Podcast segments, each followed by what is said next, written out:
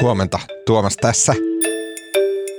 Tänään mä puhun meidän taloustoimittaja Tuomas Niskakankaan kanssa siitä, miten viimeksi me tehtiin tätä podcastia, niin suomalaiset puristi rystyset valkeana pankkikirjaa ja rukoili, että inflaatio hidastuisi.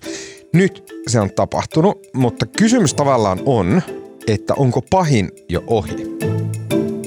Tänään on maanantai 16. päivä tammikuuta ja tämä on HS Vision podcast. Tuomas, sun jutussa käydään läpi näitä hyviä tai hyvästä kertovia merkkejä siitä, mitä taloudessa nyt tapahtuu, ja sitten lopulta päädytään, päädytään huonoihin merkkeihin.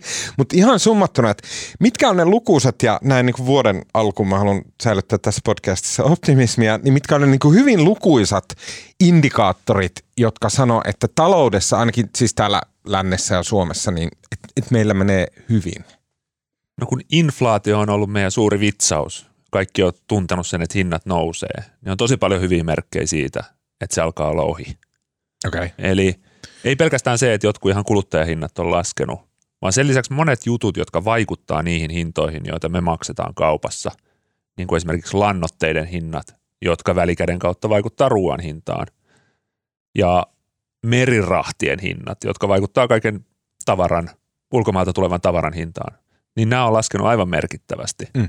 Ja sen takia on vallalla sellainen aika isokin optimismi siitä, että se paha inflaatio alkaa hellittää. Mm.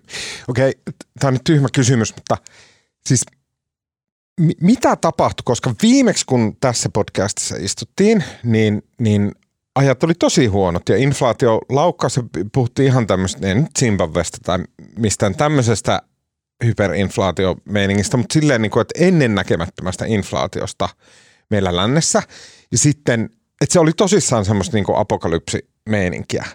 Ja sitten jengi meni jouluille ja sitten ilmeisesti vaan unohti, että tämmöinen piti olla. Ja nyt esimerkin vuoksi, miksi, esim, miksi, miten voi olla, että ne, ne hyvin ongelmalliset laivojen rahti, kontti, ää, kustannukset, jotka oli aivan tähtitieteellisiä, niin miksi ne on nyt palannut sinne, mitä ne oli ennen? No siinä on parikin juttua. Osittain kyse on siitä, että tässä on ollut aika pahoja shokkeja talouteen, joiden takia se inflaatio lähti liikkeelle. Meillä on sota ja sitten meillä on pandemia. Ja kun elämä on palannut normaalimmaksi pandemian osalta ja, ja sitten toisaalta ää, sodankin kanssa on opittu elämään, vaikka se nyt ei ole mihinkään kadonnut, niin, niin ne syyt, mitkä, minkä takia inflaatio ryöpsähti, niin, niin niitä on jotenkin saatu haltuun. Ja toinen tekijä on se, että keskuspankit on vastannut. Et Mm.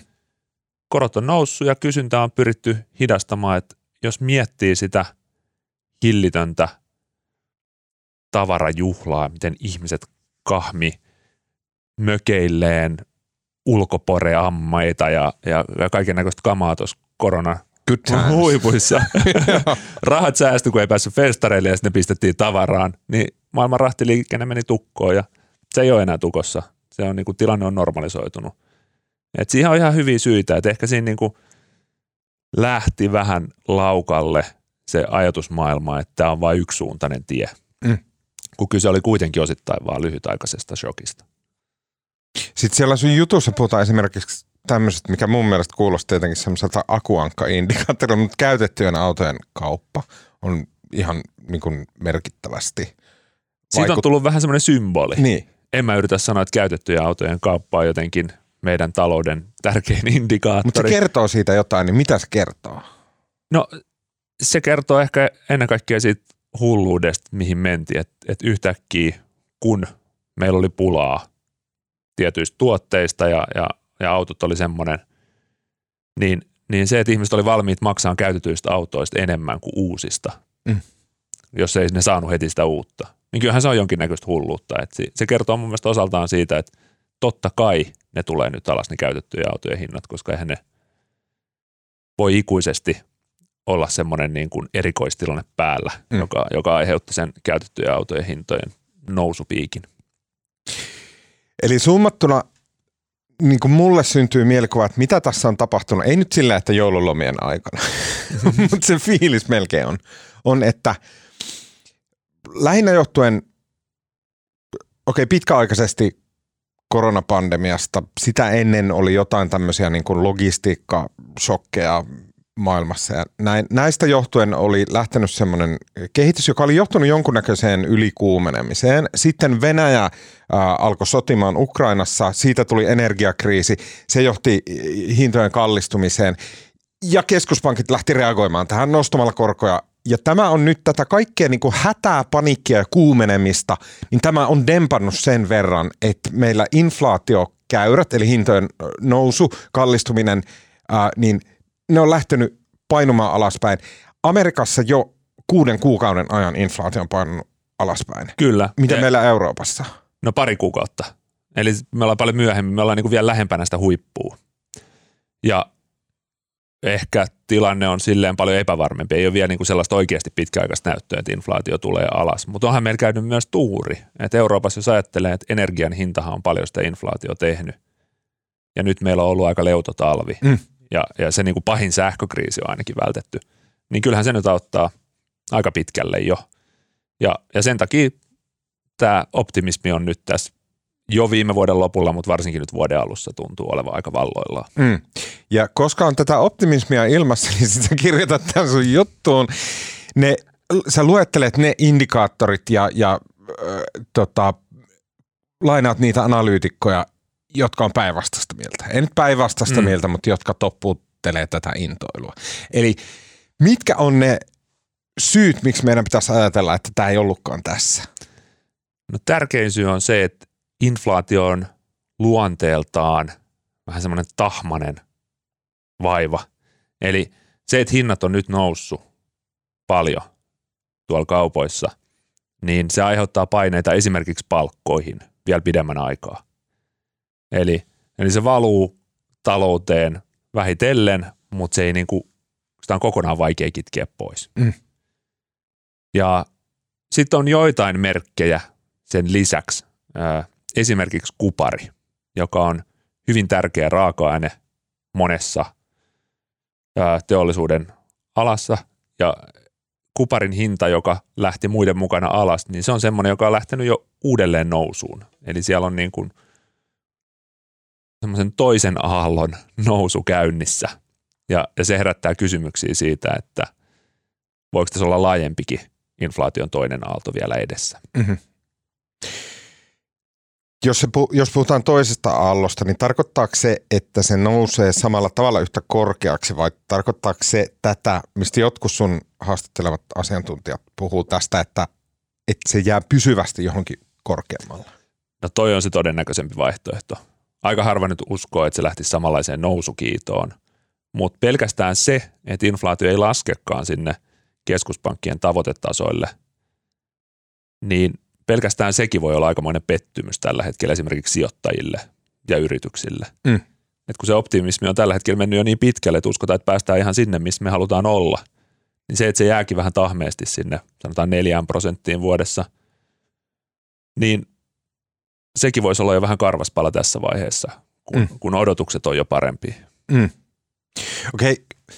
miten meidän pitäisi ajatella siitä, että jos se laajakaari on ollut äh, inflaation, äh, inflaation suhteen silleen, että se, sitä ei ole ollut käytännössä. Mm. Ja sitten mm, sen vuoksi myöskin korot on ollut tosi alhaalla. Koko 2010-luku oli suurin piirtein tällä tavalla. Ja sitten tuli tämä niin kuin piikki molemmissa ylöspäin ja nyt ollaan tavallaan niin kuin ollaan oltu alhaisten kor- korkojen ajassa 10 vuotta. Nyt ollaan oltu yhtäkkiä silleen niin kuin tosi hermostuksessa siinä, että korot on noussut, korot on noussut, korot on noussut. Tämä on se, mikä eniten aiheuttaa hätää ihmisillä, varsinkin asuntovelkaisilla ihmisillä, varsinkin ihmisillä, joilla on isot asuntovelat vaikka pääkaupunkiseudulla. Niin mi- minkälainen aika meillä on nyt sitten alkamassa? No, arvaamaton ainakin. Vaikea uskoa, että tämä tasaantuisi johonkin tietylle tasolle samaan tapaan kuin viime vuosikymmen mentiin ihan flättinä. Niin kyllä mä luulen, että sekä inflaation että korkojen osalta, niin meidän pitää palata siihen maailmaan, jossa ne vaihtelee. Vaikka ne ei olisi hirveän dramaattisia muutoksia eikä niinku mitään massiivisia piikkejä toivottavasti, niin, niin ne tulee kuitenkin taas osaksi taloutta. Sun pitää Mm. ruveta ottaa huomioon se, että jos sä elät velaksi, olit se yritys tai kotitalous, niin sillä rahalla on tietty hinta ja se voi muuttua. Mm. Pitää varautua siihen. Okei, okay. eli meidän täytyy oikeasti ruveta kuuntelemaan, että mitä ne lätisee vaikka keskuspankkipoliitikot. Joo, ja si- sen takiahan tämä olikin niin kova shokki, että ol, kymmenen vuotta riitti siihen, että ihmiset ehti tottua siihen, että niistä ei tarvitse välittää. Mm. Mutta vaikea uskoa, että, tai asiantuntijat ei tällä hetkellä usko, että, että me kuitenkaan palattaisi siitä huolimatta, että inflaatio on nyt talttunut jo huomattavasti, niin palattaisiin siihen vanhaan aikaan, jossa se on niin kuin vakiintunut nolla. Tuomas Niskakangas, kiitos oikein paljon. Kiitti. HS Visio on talouteen, politiikkaan ja teknologiaan keskittyvä sivusto, jonka jutut ilmestyy osana Helsingin Sanomien tilausta. Ne löytyy Hesarin sovelluksesta ja osoitteesta hs.fi. Jos sulla ei ole vielä HSn tilausta, niin sä voit kokeilla sitä kaksi viikkoa ilmaiseksi osoitteesta hs.fi kautta parempaa kuunneltavaa. Äänestäjäkuvasta sekä leikkauksesta vastaa tänään Janne Elkki ja mun nimihän on Tuomas Peltomäki. Laittakaa palautetta at Tuomas Peltomäki ja tää oli HS Vision aamupodcast ja nähdään huomenna.